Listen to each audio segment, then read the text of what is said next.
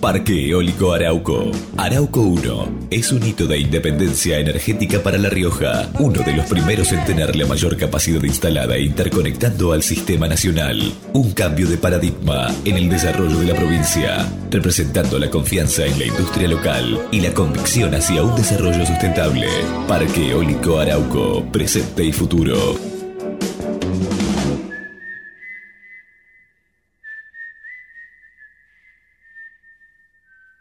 Shell Argentina auspicia este programa. Naturgy informa. Ante la emergencia sanitaria, quédate en casa. Podés realizar todos los trámites online a través de nuestra oficina virtual ingresando a naturgy.com.ar o llamando a Fonogas al 0810 333 46 226. Mantenete informado en nuestras redes sociales, siguiéndonos en Facebook, Twitter e Instagram. Ante emergencias, comunícate con el 0800 888 1137. Al coronavirus le ganamos entre todos. Conoce los canales alternativos de Banco Provincia y realiza tus operaciones de forma rápida y segura desde donde estés.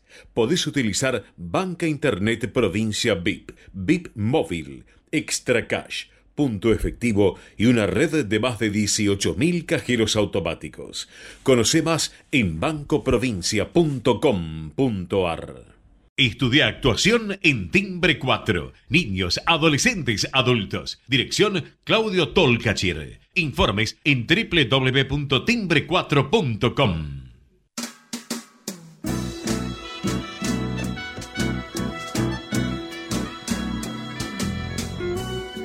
Entrevistas con los protagonistas de la política, la cultura, el espectáculo, la música y el deporte. Un diálogo abierto para pensar desde una óptica diferente. Voces y Memoria, los martes de 20 a 21 con la conducción de Hernán Dobri.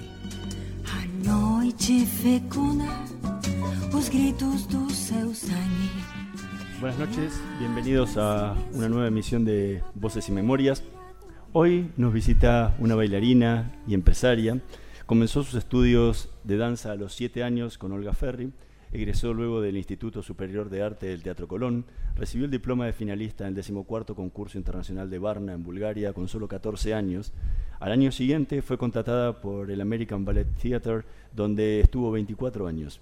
A los 19 se convirtió en la más joven bailarina en ser primer bailarina del, del American Ballet Theatre. Se ha presentado con importantísimas compañías como el Ballet de Nueva York, el Kirov, el de Tokio, el de Moscú, el de la Escala de Milán, el Nacional de Cuba, el del Teatro Colón, el Nacional de México, el de Nueva Ámsterdam, entre otros. Ha tenido roles estelares en obras como Don Quijote, Romeo y Julieta, El Lago de los Cisnes, La Cenicienta, Giselle, La Doncella de Nieves, El Cascanueces, entre otros tantos.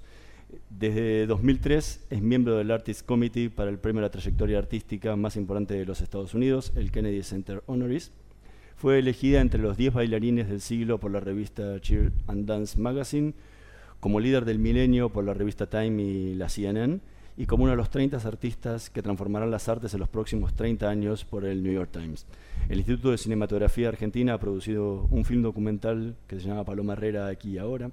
El 8 de agosto de 2017 fue nombrada directora del Ballet Estable del Teatro Colón y es autora de su autobiografía una inmensa vida. Ha recibido algunos premios como el Tani, el Conex de Platino, el María Runova, el Clarín, el Immigrant Achievement, fue nombrada personalidad destacada de la ciudad de Buenos Aires y recibió también la Gold Medal on the Arts Award del John Fitzgerald Kennedy Center for the Performing Arts. Hoy nos tomamos un café con Paloma Herrera. Proba Viaggio Expresso, el café 100% natural en cápsulas compatibles. Compra online en tiendaviaggio.com.ar. Con envío a todo el país o en su boutique ubicada en Salguero 2626 Palermo. Viaggio Expresso, el verdadero sabor del buen café. Muchísimas gracias por acompañarnos esta noche. Un placer. ¿Qué significa para vos la danza? ¿Qué pregunta? Arrancamos así, livianito. Ah. Eh, ha sido siempre mi burbuja, mi mundo, mi... Sí, mi, mi todo, no sé, sí. mi forma de expresar, mi, sí, mi, mi burbuja, mi lugar. Desde muy chiquitita arrancaste a los siete años, ya, ya, ya estabas aprendiendo a bailar. ¿Qué, ¿Con qué soñaba esa nena de siete años que quería calzarse la zapatilla de punta?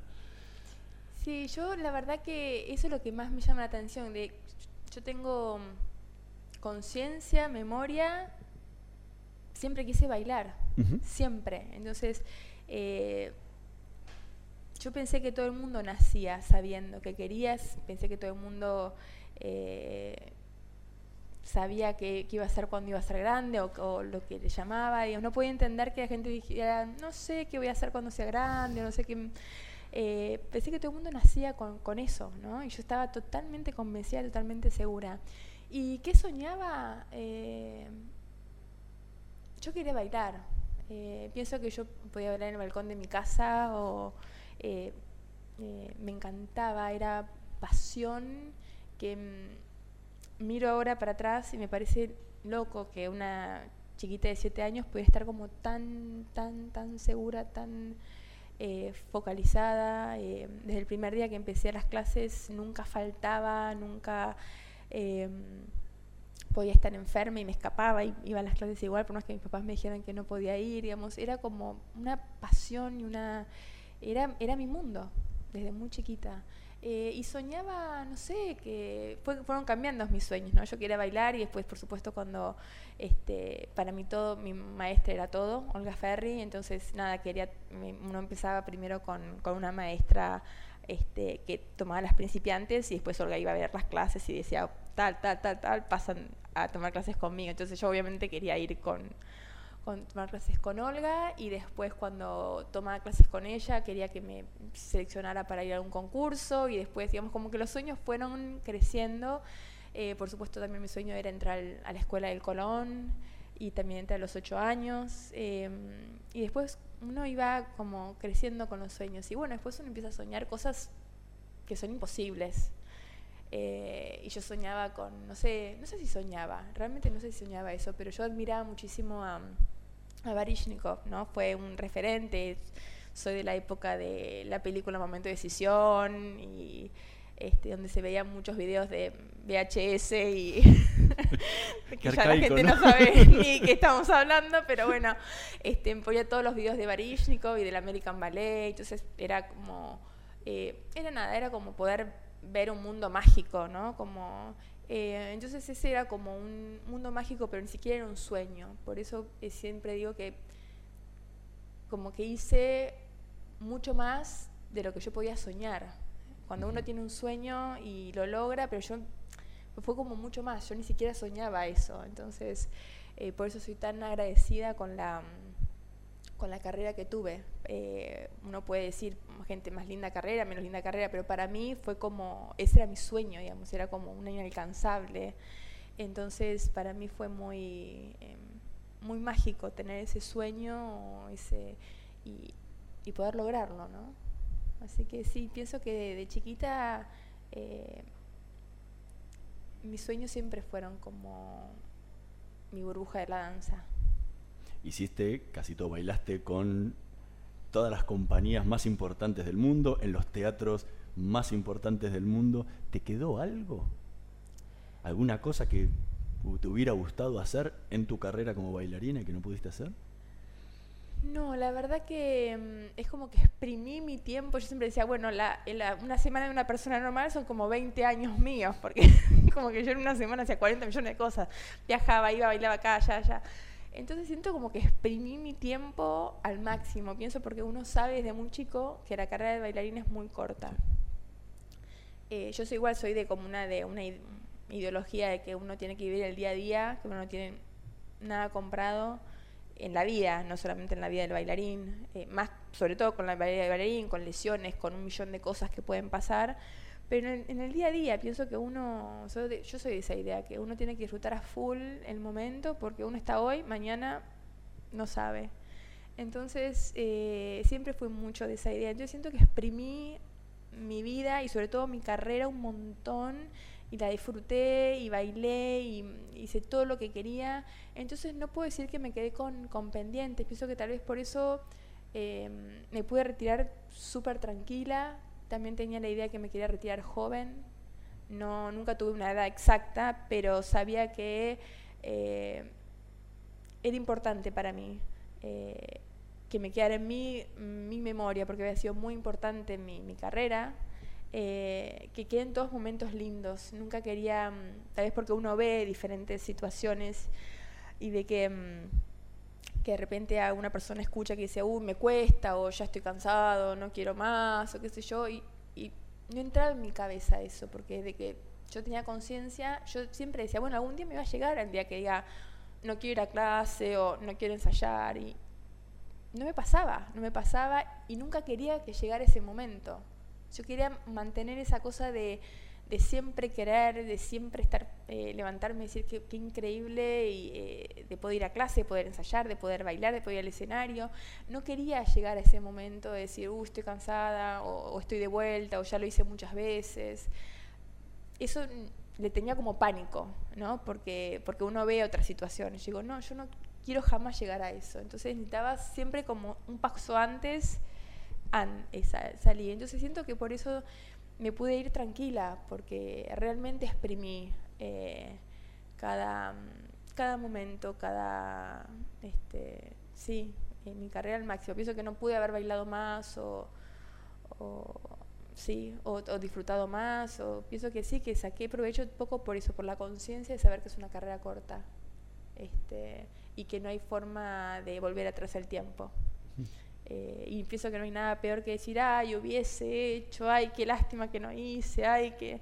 No, entonces como siempre fui como consciente de eso, eh, pienso que nada, cuando me retiré estaba totalmente segura que, me quería ir ahí para el recuerdo también mío y del público, porque pienso que eso es importante también, más allá de uno, eh, que yo quería irme con, con todos lindos recuerdos, sino que me doliera una cosa o la otra, eh, para el público, cuando se acuerde de mí, que se acuerde siempre en lindas funciones, en lindos momentos, en linda, y uno que uno diga, ay, qué lástima que siguió bailando. Sí, sí. bailando a 60 años, ¿viste? no puede mover en el escenario. Decís, es qué lástima, si hubiese retirado antes. Entonces, para, por mí, pero también para el público. Siento que si ahora cerramos los ojos, cada uno tiene como una imagen de, de los lindos momentos. Y para mí eso era lo más importante. ¿Qué recuerdo tenés de la primera vez que, de tu debut? De la primera vez que subiste al escenario. Eh, cuando subí al escenario del Colón cuando era chiquita, este, estaba en la escuela, eh, y maravilloso. Yo era feliz. Eh, muchas veces em, los chiquitos de la escuela hacemos como de figurantes, a veces son como roles más importantes, a veces son como de que están por ahí atrás y qué sé yo. Y yo llegaba más temprano que la primera bailarina. Yo hacía de nada, de, figurante, y me sentaba ahí y yo llegaba tres horas antes y la bailarina llegaba después, digamos, era, era de locos, pero a mí me encantaba, me encantaba eh, estar, no importaba si fuera algo más importante o, de figurante, pero yo amaba, amaba y, siempre pensé, dije, esto se me va a acabar en algún momento, digamos. Uno puede tener como la expectativa allá arriba y decir, qué suerte estoy en el escenario, a los siete, a los ocho, a los nueve, pero después ya se va. Y nunca, hasta la última función que me retiré, tuve siempre como esa mm, adrenalina o esos... Em, no eran nervios, que eso también estuvo buenísimo, no, no salir, no tener ese panic attack, ¿no? De, Del escenario, la, jamás. Pero siempre, siempre, siempre hubiese hecho un rol por primera vez o millones de veces, siempre ese era como esa, esas ganas o esa pasión o esa ansiedad de salir al escenario. Y nunca, nunca se me fue. Y siempre estuve esperando como ese momento de decir, bueno, en algún momento va, va a bajar, va a bajar la... Y al contrario, es como que no, y, mismo con el con la forma de trabajo, pienso que me retiré porque no me alcanzaba las horas en el día. Cuanto más fui creciendo, era consciente del paso del tiempo y que para mantener ese nivel tenía que hacer, entonces empecé con mis clases de pilates y clases de yoga y clases de ejercicios y de estiramiento, entonces me levanté a las 6 de la mañana y iba hasta la función digo, no, me, no tengo más horas del día para seguir. Este, entonces siempre fue como ese constante querer progresar, ¿no? Esa cosa de saber que uno nunca llega, ¿no? Cuando dice, ay, ¿qué llegaste? Digo, nunca me retiré y nunca sentí que llegué. Y pienso que también eso mantuvo la, inspiración de, de, esta, este fuego de, siempre querer más y saber que la, que la carrera bailarina no tiene límites, que uno siempre puede, puede encontrarle una, una vuelta de tuerca. Estamos conversando con Paloma Herrera. Vamos a escuchar el primer tema que eligió para esta noche de Voces y Memorias, Sunday Morning, en la versión de Maroon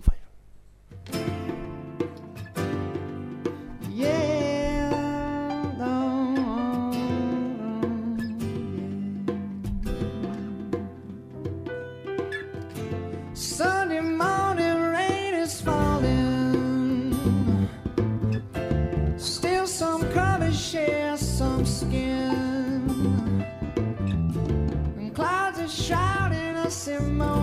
unforgettable. You twisted fit the mold that I am in. But things just get so crazy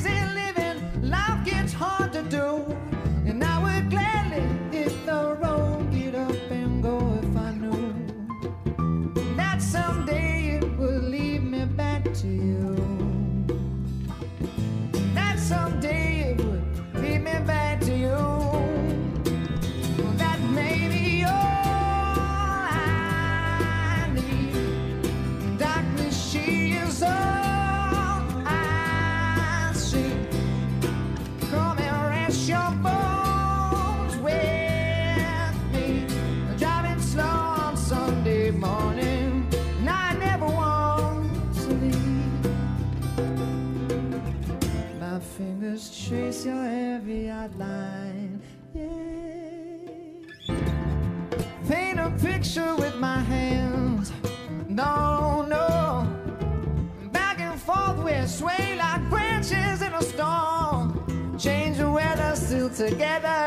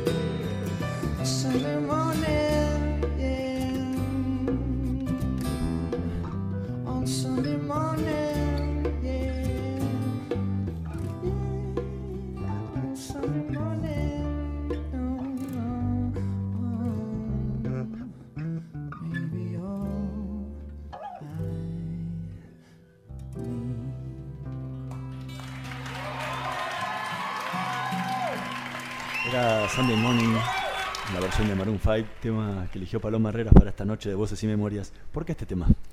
Eh, nada, cuando me preguntaste, viste que tengo como una. Este, un abanico, sí, un abanico muy grande, de- de- pero estoy siempre con música, siempre, siempre, siempre con música, me encanta. eh, con auriculares, siempre también antes de las funciones me ponían la música todo lo que da. Eh, sí, siempre siento que es eso, que el arte es como que nos transporta, nos hace eh, mejores versiones de nosotros mismos. no sé, para mí tal vez por eso soy artista, no sé, pero siento que, mm, que, el, arte transforma. y a mí la, la música me, me ha ayudado muchísimo este, en un montón de situaciones. Este, entonces, y esto, bueno, un poco para mostrar que tengo como un abanico grande de, de, lo que me gusta de música, este, siempre y cuando es como que me toque el, alma, eh, me llena, me, sí. ¿Cuánto tiene que ver todo esta, este amor artístico a lo que vivías en tu casa de chica? Sí, mis papás, la verdad que nada que ver con el arte. Eh, papá es abogado, mamá profesora en letras, pero eh, siempre les encantó la música clásica, siempre súper, súper cultos, va mucho el teatro, el cine, todo tipo, música. Eh, y tal vez eso un poco de una forma me lo... Siempre había música en casa yo siempre bailaba por todos lados. Y fue un poco así como le dije a mamá que quería bailar. Eh, y me mandó expresión corporal y este, para que me mueva con telas y cosas y qué sé yo. Y yo le dije que no, que quería bailar, bailar, bailar clásico. Y ahí, y ahí fue como empezó todo. Pero bueno, pienso que, que fue de, ahí, de, de, mis, de mis padres, que, que desde el principio me apoyaron a hacer y que son la luz de mi vida. Son lo más, de lo más, de lo más hasta el día de hoy. Eh, son la luz de mi vida. Me han dado alas, me han dado libertad, me han dado apoyo, me han dado contención, me han dado amor, me, eh, y siento que la carrera de uno no es uno, cuando este, para nada es uno, es, es, es un montón de cosas, un montón de cosas, es la ayuda de un montón de personas que han apoyado, de alguna forma ha influenciado, desde maestros obviamente, eh, pero la familia es importantísima, importantísima. Y mm, ha sido mi, como mi gran secreto, ¿no? Tener a, a esos padres que me han amado tanto que sentí como una seguridad de poder irme a los 15 años a Nueva York sola. Y si ahora lo pienso, es como todo muy loco, ¿no? en el momento uno hace las cosas sin... Y ahora Nueva York bastante diferente a la actual, ¿no? Nada que ver. En, los 90 era de terror, de las películas, de no puedes salir después de las 7 de la noche y no, puedes bajar al subte y era así, era totalmente diferente en los 90 y además yo estaba con las moneditas, con el hablar por teléfono, digamos, era totalmente diferente esa situación, ¿no? Y sin embargo, a los 15 años me fui sola y siento, y, estaba totalmente convencida, decidida, no extrañaba para nada. Y siento que es esa como fuerza, ese amor que yo sentía de mis padres que me amaban y, eh, y no importaba si seguía, me decían todos los días, Paloma, si vos te extrañaste, volvés. Nunca esa presión de los padres y tenés que ir y hacer carrera y ser, wow, jamás. Siempre esa cosa de decir, Paloma, haz lo que quieras, sos libre, si quieres te volvés, estamos acá, tenés tu camita, tenés... Entonces siempre sentí que era mi elección, estaba ahí todos los días, pregunta, ¿quiero estar acá? Sí, y estaba totalmente convencida y eh, pienso que esa, esa fortaleza viene de, de, tanto amor de tan, y, y, de tanto amor, tanta libertad, porque me dejaron ir y si ahora lo pienso, seguramente habrá sido duro. Este, 15 años, uno ve chicos de 15 años, son, son chicos. Y, antes éramos más chicos todavía. Y sí, exactamente. Y con un montón de, de, cosas que no tenemos hoy, de, cercanías, de comunicaciones, de viajes, de, todo era como mucho más distante. Eh, y sin embargo me, me, dieron mis alas para poder volar y poder hacer lo que yo amaba, porque ese era mi sueño, porque ese era lo que yo quería hacer. Y, y, y sí, hasta el día de hoy es este, que me han compartido y me han apoyado siempre en todo tipo de decisiones y he podido hablar de todo. Así que sí, pienso que los padres son importantísimos y mis padres han sido importantísimos para mí. ¿Y cómo te arreglabas a los 15 años sola? Estabas en una ciudad ajena, sola, estabas ensayando todo el día. tenías que hacer tu vida sola. ¿Cómo, cómo, cómo te arreglaste? Eh, un poco eso, en mi burbuja, digamos, mi burbuja. Yo lo pero para arreglarte para el día a día, digo, Sí. había que cocinar, había que ir al supermercado, había que comprar, tenías que hacerlo. Bueno, na- igual nadie te lo podía hacer por vos. Bueno, igual hasta el día de hoy no cocino, así que eso no cambió nada. tenías que comer, digo, tenías que hacer algo. digo. Eso todavía seguimos en proceso porque no cambió, sigo sin cocinar. Pero mm, sí, eh, es más, en ese momento eh, yo cuando llegué no hablaba ni una palabra de inglés, nada. Y, mi plan era, bueno, justamente ir, cuando fui, fui seis meses eh, a estudiar, que fueron increíbles, me pusieron el último año de la- una de las escuelas más importantes de Nueva York, y así que yo estaba feliz y contenta, pero todo el mundo trataba como de este, acercarse a mí y, hablarme en inglés y qué sé yo, yo no, no, no, no, no, como que yo bailaba, bailaba, estaba en mi burbuja como uno no necesita hablar el lenguaje de la danza, Sí. es como que uno hace pasos, los pasos son en francés, pero uno es más fácil tal vez no tener que comunicarse. Yo estaba fantástica, digamos, yo no hablaba con nadie, pero yo bailaba, estaba todo el tiempo bailando y yo estaba bien. Después iba a una residencia que era ahí en, este, este, en español, así que yo ahí estaba como más cómoda. Pero es como que mm, siempre cuando yo tuviera como mi danza, como que me conectaba, eh, ese era mi modo de comunicación. Sentía que yo podía no hablar, que yo podía hablar con mi cuerpo y está todo bien.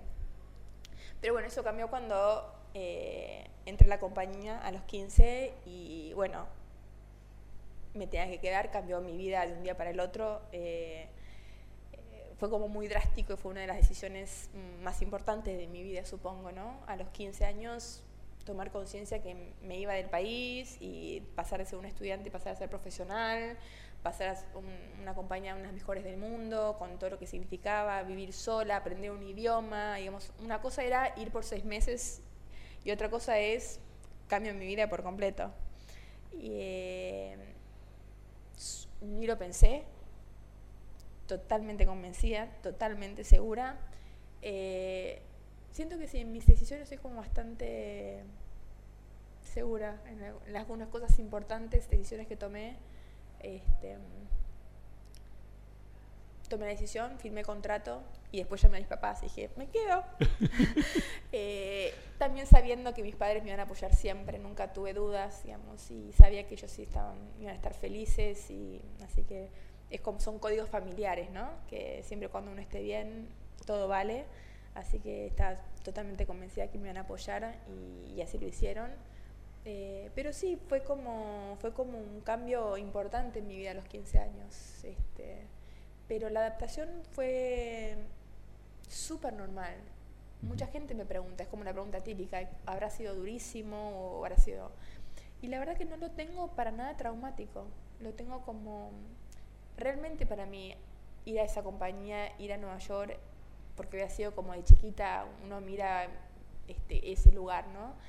Eh, era lo mejor que me podía pasar en la vida, entonces no, no había como este, ningún tipo de problema, nada me, me pareció un problema porque estaba haciendo algo que para mí era algo increíble. sí. Entonces no, no lo sentí como un peso, ni el, ni el cambio, ni el, eh, la adaptación, ni nada. Lo fui como manejando y a poco estuve con una familia que hasta el día de hoy son como mi familia postiza. Eh, y estuve con ellos tres años hasta que me mudé sola en mi departamento y todo, pero fue como una linda transición, Claro. fue como me sentí siempre contenida, y acompañada y este fue lindo, no, no, no sentí traumático para nada. Estamos conversando con Paloma Herrera. Vamos a hacer una pequeña pausa y en un minutito más volvemos con más voces y memorias. Vamos la radio,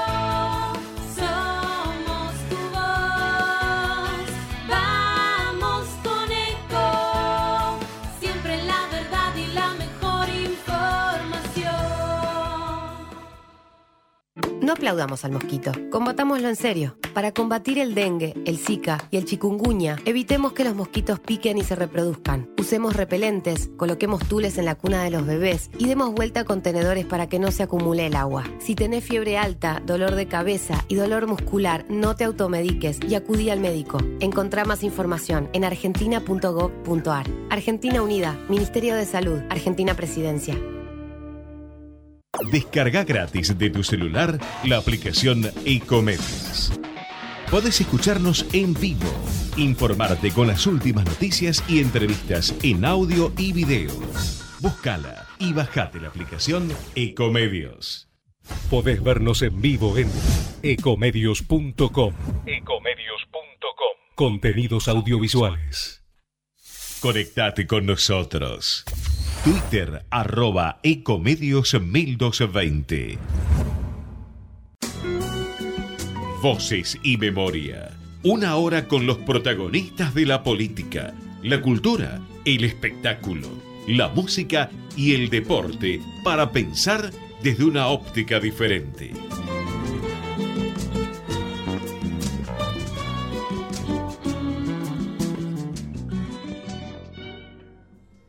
Seguimos en Voces y Memorias conversando con Paloma Herrera.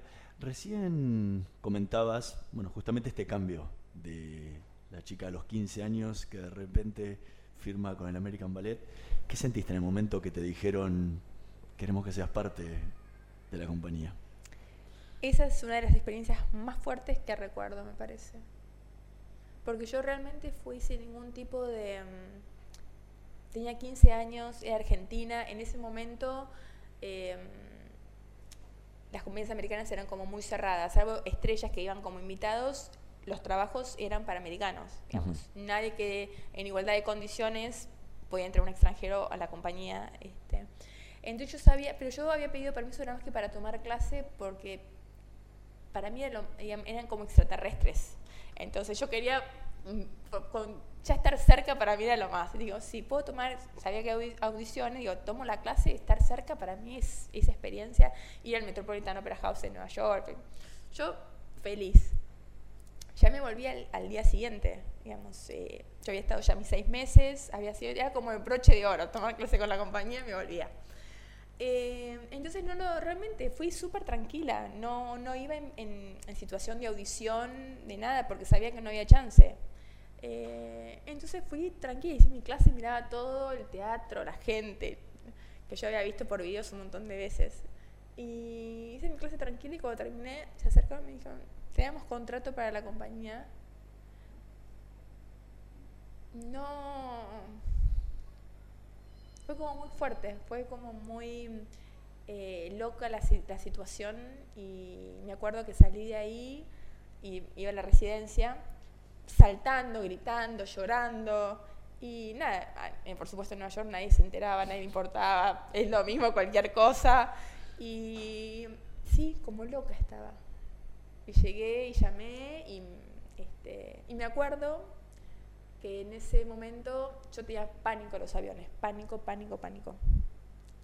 Y me volví al día siguiente, como estaba planeado, pero ya con, con todo este tema de ver cómo hacía para volverme, Claro. dónde iba a vivir, cómo iba a ser, tenía que aprender el idioma, digamos, la- las visas de trabajo, digamos, un contrato, un montón de cosas. Pero me acuerdo que me subí a ese avión y dije, ahora me puedo morir tranquila.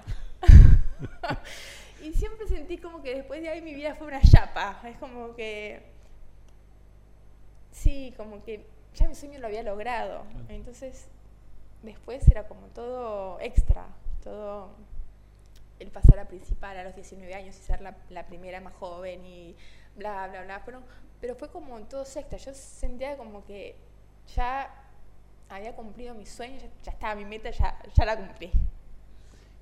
¿Qué te pasó el primer el día que debutaste? En la compañía. Sí, en la compañía. Me acuerdo que entré al primer ensayo y no entendía nada, obviamente. no entendía nada, era claro, 15 años y yo venía de la, escuela y de repente una compañía que trabaja un montón de horas.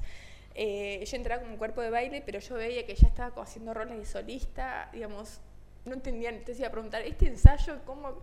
Era como muy loco la situación. Este, pero bueno, me adapté enseguida, eran muchas horas de ensayo, eran... Este, pero bueno, en esa misma gira, me acuerdo que la primera vez que, que bailé con la compañía fue de gira, bailaba Don Quijote, y ya en ese primer título yo estaba haciendo cuerpo de baile y ya me habían dado roles de solista. Eh, fue muy loco, muy loco. Pero bueno, yo estaba nerviosa siempre para todo igual, como dije antes, digamos, si un rol de cuerpo de baile, solista, digamos, de, de primera vez, o lo hubiese hecho un montón de veces, para mí era la misma importancia. Pero recuerdo sí muy... Fue Don Quijote, que después marcó muchísimo mi, mi carrera, ese ballet. Ujú. Don Quijote fue como me fue marcando todos mis momentos importantes. Y bueno, fue el ballet con el que yo debuté en la compañía. En, en alguna entrevista escuché decirte que en el año 95, cuando bailaste, bailaste justamente en la compañía con Julio Boca, eh, fue una de tus mejores actuaciones y que a partir de ahí incluso pensaste en abandonar. ¿Por qué? Bueno, viste, yo siempre tuve esa cosa de como de la perfección y de siempre como querer irme en arriba, no esa cosa de, de caer. Eh, tenía 19 años en el 95. Muy joven. Pero eh, fue muy fuerte, porque yo me, pasó en la principal, que era la bailarina más joven, en- en el 95, al principio de esa temporada. Y me dieron para bailar Don Quijote con Julio Boca, era la opening night de una nueva producción del director, que encima también era muy nuevo, entonces era como mucha presión. Era mi primera función con un bailarín que ya estaba súper consagrado, con, digamos, era mucha, mucha cosa. Eh, y son esas funciones donde todo sale, donde había mucha expectativa. Había mucha expectativa porque era la bailarina más joven, que me acaban de pasar, era Quijote, era, era, mu- era esta opening night, esta nueva producción, eran muchas cosas. Eh, para mí igual todas las funciones eran iguales, así que yo no le di mi, digamos, mi calentamiento, mi preparación, mis ensayos eran siempre exactamente igual siempre. Pero como el afuera había mucha, mucha presión. Em, y son esas funciones donde todo sale, donde todo fluye, la música, el partener, las luces, justo, todo, equilibrio, pi- pirueta, todo sale redondo y perfecto y son esas funciones que uno dice once in a lifetime, ¿no? Son esas funciones, ¿qué es lo que tiene maravilloso el, el- el arte en vivo? Que es- no se pueden repetir, No. digamos, cada función es única, es única. Y para mí siempre eso también fue la inspiración de mantener eso, ¿no? Que podría tratar de repetir lo mismo, pero nunca iba a ser igual. Siempre hay algo que lo hace diferente. Será mejor, peor, más o menos, pero es diferente. Entonces, eh, fue súper especial. Fue súper, súper, súper especial. Y, y ahí tomé conciencia y dije, ¿y cómo hago para superar esto? ¿No? Y, es, este, y siempre fue mi problema. Yo jamás tuve me han preguntado un montón de veces, la carrera de bailarín es súper difícil, envidiosa y la gente, digo, la verdad que jamás lo viví así, jamás. Eh, la compañía siempre ha sido como una familia para mí, tenía un montón de, bailarinas estrellas, digamos, que yo súper admiraba. Eh, eh, jamás cada uno tenía sus funciones, cada uno tenía su estilo, digamos, porque justamente el director siempre, eh, bailarinas que eran más rusas, más, más digamos, como que más latinas, como que cada uno tenía su estilo, su forma, su, su público, digamos, nunca, nunca hubo competencia, nunca hubo, nunca lo vi para nada así. Entonces, pero siempre la, la, competencia fue conmigo, fue como cómo superarme, jamás decir, ay, cómo hace esta función tal persona tal otra, jamás, la verdad que nunca me importó los otros. Podía, siempre me pasó que yo podía admirar y me puede gustar una bailarina más que otra, pero las personas que admiraba las súper admiraba. Entonces, no. Este, nunca fue el, el problema con el otro, sino con, con uno. Entonces fue, wow, ¿cómo hago para seguir una carrera a los 19 años cuando uno puso como Llegué hasta ahí. hasta acá, puso la vara muy alta. Claro. Entonces, se puso la vara muy alta. ¿Cómo hago para remar esto, no? Es este, una presión muy grande. Entonces, eh, fue por eso como dije, tengo que dejar de bailar acá y dejarlo ahí. Pero seguí bailando por muchos años más y fue mi inspiración para seguir eh, cada vez más y me di cuenta que había un montón de otras gamas que lo podían hacer importante, interesante y tuvo un montón de funciones de Quijote que fueron también súper especiales y súper emocionantes y, y mi última función de Quijote fue como tal vez más importante que la, mi despedida, no sé si más importante porque la de Giselle realmente también fue como muy, muy, muy, muy especial, pero ese Quijote había marcado este, algo tan especial que cuando me retiré de poder también irme de una forma tan, tan única y tan once in a lifetime, dije, qué loco que haya podido soportar todos estos años ahí y me pueda ir. Era como algo muy fuerte para mí. Pese a eso, a los 22 años también tuviste como una crisis. Un poco eh, por eso, sí, un poco por... A los 23 ya había hecho, claro, había hecho todos los roles, había hablado con todo el mundo, había eh, trabajado con un montón de coreógrafos, había hecho eh, un montón, entonces los 19, como que 19, 20, 21, 20, como fueron los años como más, y de repente dije, ¿Y ahora qué? ¿Qué? claro. Este, fue como una, una crisis existencial, pero siempre digo, lo que no te mata te hace más fuerte. Y, y definitivamente mis, mis 30 fueron mis mejores años, de, mis, de 30 a 40 cuando me retiré, sin lugar a dudas. Este, por eso pues me preguntaban, y la verdad que no volvería ni a los 19 ni a los 20, que eran, fueron años maravillosos, por lo que acabo de contar, maravillosos, pero no volvería porque llegué a cierto punto que a los 30 ya había hecho un montón de errores, tenía una seguridad, tenía, no tenía nada que probar, salía del escenario segura, con un montón de otras capas que uno va poniendo en los roles. Eh, realmente fueron años maravillosos. Y yo decía, qué loca se me hubiese retirado a los 19 años. Entonces fue como, no, fue, me, sí, son, es como una, que en la vida también pasa, ¿no? Son esas cosas que uno dice, este, ¿qué hago acá? ¿Cómo hice? ¿Qué sé yo? Estos años, ¿cómo- ¿por dónde sigo? Y después uno se reinventa y dice, wow, qué, qué maravilloso esto que pasó, esta transición. Y definitivamente mis últimos años fueron los mejores, los que más disfruté. Estamos conversando con Paloma Herrera. Vamos a escuchar el segundo tema que eligió para esta noche de Voces y Memorias. No ha parado de llover en la versión de Maná.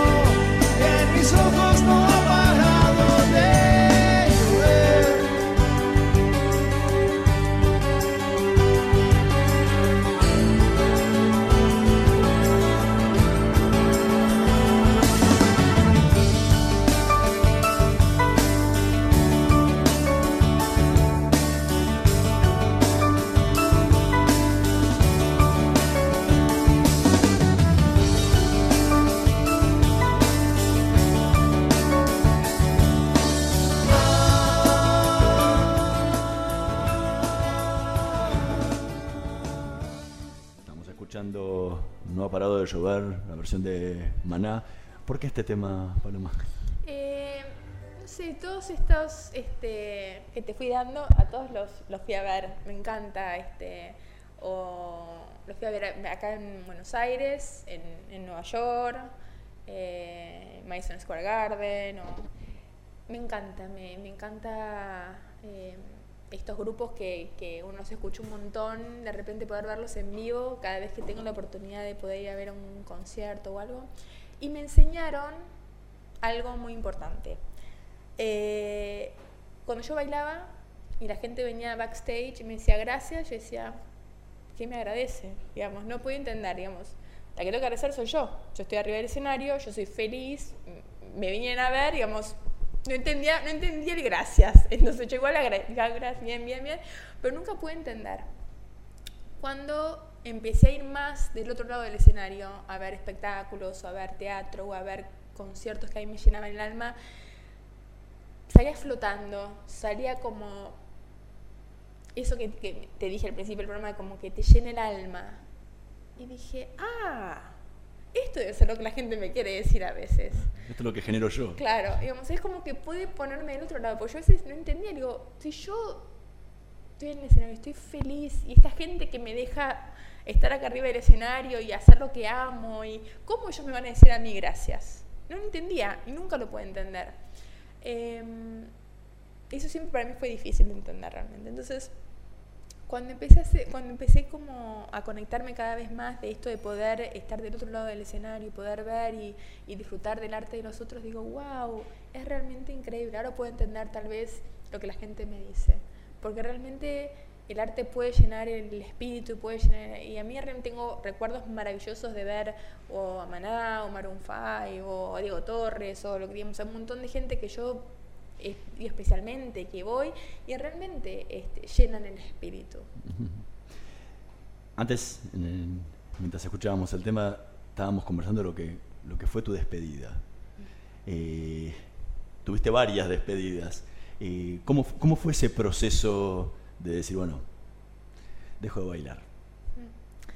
Sí, eh, bueno, un poco lo, lo hablamos un poco antes, que siempre tuve como esa cosa de, de querer irme ahí y dejar un lindo recuerdo y cerrar con moñito una carrera que para mí había sido súper importante. Y siempre dije, me retiro después el resto no me importa nada, que explote todo por el aire, digamos, yo siempre quiero dejar como mi carrera linda porque me ha dado tanto, ha sido tan linda que la quiero dejar así y no, y no después esperar a lesionarme o, o no estar disfrutando tanto o que algo pase que tenga que, que cortar y que quede rara. Pero en esos shows, o sea, marcabas dos, dos momentos fuertes que el- la despedida en American Ballet y la despedida en el En Colón. Colón. ¿Cómo, cómo fue, cómo, ¿Cómo viviste eso? ¿Qué sentiste en, esos, en esos dos, esas dos despedidas? Pienso que lo programé un poco así, que mucha gente pregunta, ¿por qué Mendoza la última función? Claro. Y un poco fue para no poner tanta presión, porque era un paso súper importante para mí, que estaba totalmente convencida, totalmente convencida que era lo que quería, que era lo que eh, siempre había soñado dejar así. Pero el American Ballet había sido mi vida, mi vida. Entonces, si lo dejaba para lo último, hubiese sido como mucho esperar, esperar, esperar para despedir. Entonces, me parecía importante tener esa despedida y saber que después tenía como otras opciones para seguir bailando y seguir como de a poquito, despedirme de a poquito de diferentes lugares, diferentes cosas, diferentes ciudades. Eh, por eso no, no lo hice como última. Hubiese sido, me parece que para mí, como muy, muy fuerte. Muy fuerte. Entonces, para mí era más inteligente hacerlo primero y saber que uno tenía como otras cosas más. Y por eso después este, tuve ot- otras giras y después fue el Colón, que también fue súper lindo y súper fuerte. Y después seguí con las giras y, y la última fue en Mendoza fue para mí fue, mm, fue la forma que realmente lo quería. Digamos, siempre, eh, un poco también como fue la forma de despedirme, para mí lo importante no fue para el que dirán o el afuera que queda lindo. Como en principio yo me iba a despedir con La Bella Durmiente, con una mega producción, con todo nuevo, qué sé yo, y cuando me di cuenta que no era la versión que se iba que yo había hecho siempre, que no era la que me convencía, preferí retirarme con un ballet como Giselle, que yo me sentía totalmente identificada. Y mucha gente dije, no, pero Giselle no tiene que ser bello ambiente, que es, es todo glamoroso, es todo nuevo, es nueva producción, es esto, y habían planeado un montón de cosas. Para mí, en lo personal, en lo más ín- íntimo mío, yo necesitaba retirarme con algo que para mí es lo más importante, no el glamour, no la fiesta, no la cosita por afuera. Y, lo- y acá también, digamos, lo más glamoroso hubiese sido me retiraba a la última función justo en no sé dónde, un lugar más importante. Para mí, lo más íntimo era retirarme lo más cómoda, lo más feliz y lo más plena posible. Entonces, para mí siempre eh, lo importante fue lo, lo que me pasaba adentro, más que lo que queda lindo para el afuera. ¿Qué te pasó? ¿Qué sentiste? Mendoza, terminaste la función, te sacaste las zapatillas, las Literal. dejaste arriba del escenario. ¿Qué te pasó en ese momento? Eh, sí, fue muy fuerte, muy fuerte. Y me saqué las zapatillas, pero estaba totalmente convencida. Había sido una función hermosa, hermosa, hermosa, eh, después de un, de un año tan especial. Y fue un cierre, y yo pensaba, ya está, digamos, un poco lo que me pasó, me puedo, me puedo viajar en avión y ya está, porque nada lo puede como borrar a esto. Lo, lo dejé como yo me lo imaginaba, como yo lo quería, como a mí me hizo bien. Ahora no me importa nada. Fue, fue muy... Quedé como agradecida de, de por vida, digamos, con esta carrera que había empezado y había terminado, como más no pude pedir. Entonces fue simplemente agradecida. ¿Extrañas bailar? No. No. Es una carrera muy difícil. Uno la tiene que hacer perfecta. Eh, hay que saber cuando se retira uno y, hay que dejar a otras generaciones que lo hagan. Yo se levanta el telón y yo soy feliz viendo otras personas bailar. Me hace feliz escuchar música, un teatro, ir al cine, ver a otras compañías de, de danza disfruto con el arte. No necesito yo estar arriba. Yo nunca bailé por el aplauso. Nunca bailé por, para ser el centro de atención. Bailé porque me llena el alma. Y me doy cuenta que me llena el alma el arte en general, no hacerlo yo. Entonces, eh, no extraño bailar porque tengo un montón de otras cosas que me llenan el alma. Sé que para hacerlo bien es, es hay que dedicarle muchísimo y, y no lo podía hacer. Digamos, ya está, había que dejarlo en su momento. Y aparte también estabas un poco como cansada del público, de que no prestaba ya atención, que estaban con los, te escuché en alguna entrevista decir Sí. que estaban con los celulares, que los propios compañeros del ballet ya no, sentías que no le daban la importancia que vos le dabas a, Bueno, a para la mí- profesión. Ahora, ¿cómo te pasa? Porque tenés que lidiar con esas generaciones y seguís teniendo que lidiar con el público como, como directora del ballet. ¿Cómo, cómo hiciste con eso? Bueno, pero para mí como bailarina era súper importante dejarlo como yo lo conocía. Eh, y es verdad, yo me empecé a sentir un poco dinosaurio, digamos. Yo crecí en un. Y, y por mi forma de hablar, imagino que te darás cuenta, como que siempre fui muy apasionada con lo Sí. que hago. Eh, y yo siempre fui así. El escenario era como un templo, el, el- el salón era un templo, y, y yo amaba ensayar. Y entonces eh, siempre me rodeé de, de estos eh, estrellas que, tenían mi misma forma de vista, forma, punto de vista. Digamos, Cuando me retiré con Roberto Bole, un mega estrella en Giselle, mega superestrella y también un placer estar con alguien que llegaba igual y temprano que yo, éramos los dos solitos ensayando. digo, qué placer trabajar con gente que tiene el mismo punto de vista, la misma forma, qué sé yo. Y de repente los últimos años me han tocado bailar con gente que hacía un paso y agarrar el celular, no hacía más el paso. Y yo digo, claro, eran nuevas generaciones y yo, mi generación, algunos empezaban a retirar, entonces yo empecé a hablar con gente nueva, pero veía que no, no, no podía conectar con gente que le importa la, la foto por la foto y subirla y en vez del trabajo, digamos, pero... Y creo que me pasa a veces un poco ahora, como vos me, me escuchás que como soy súper apasionada de cuando uno va al teatro, cuando uno va... Pero voy porque a mí me hace bien, porque no porque queda lindo. Entonces me saqué la foto, la puse y todo el mundo sabe que fui al lugar y todo el mundo dice, qué bárbaro. digamos. La foto a mí me encanta, yo tengo millones de fotos eh, y me encantan los recuerdos de esos momentos hermosos, pero no lo hago para que el resto diga qué lindo, lo hago porque a mí me llena el alma. Entonces sentía que un poco pasaba eso, digo, ¿por qué bailan? ¿Porque queda lindo y porque lo van a mostrar afuera o porque realmente no pueden no bailar? Entonces ahí empecé como a desconectar y siento, digo, no, esto todo cierra, es mi momento, porque no, no quiero eh, empezar a estar con gente que, que no, no estamos igual. Entonces mis generaciones empezaban ahí y dije, yo, yo tengo que cerrar y mantener este mundo eh, de bailarina como yo siempre lo- lo imaginé y lo viví, este templo, esta magia, esta burbuja que era para mí. Y empezaba como a romperse la burbuja. Entonces dije, no, prefiero irme así. Y después, bueno, como espectador es otra cosa, como vimos, pero como bailarina, como ese mundo que yo había vivido, que lo protegí a muerte, era importante cerrarlo igual. Paloma Herrera, muchísimas gracias por habernos acompañado en el programa. Un placer, gracias a vos. Nosotros nos vamos a reencontrar la próxima semana en la operación técnica Carlos Gense y Javier Martínez. Nos vemos la próxima semana. Chao.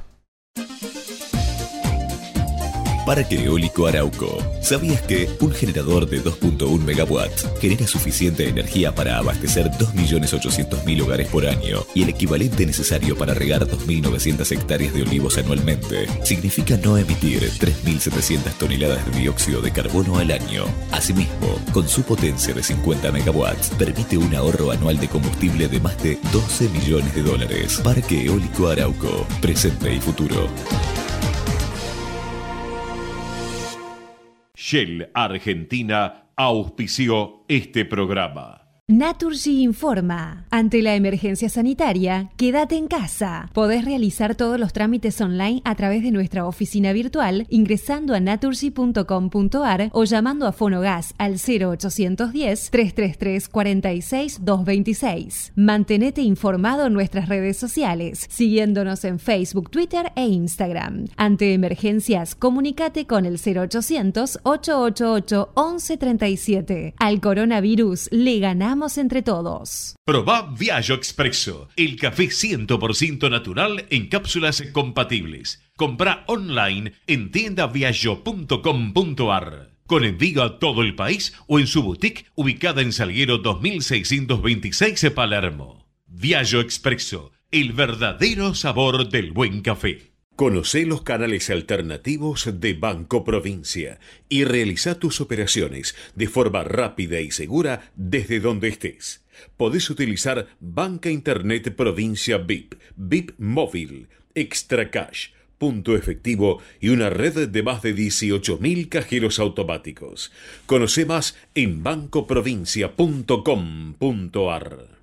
Estudia actuación en Timbre 4. Niños, adolescentes, adultos. Dirección Claudio Tolcachir. Informes en www.timbre4.com.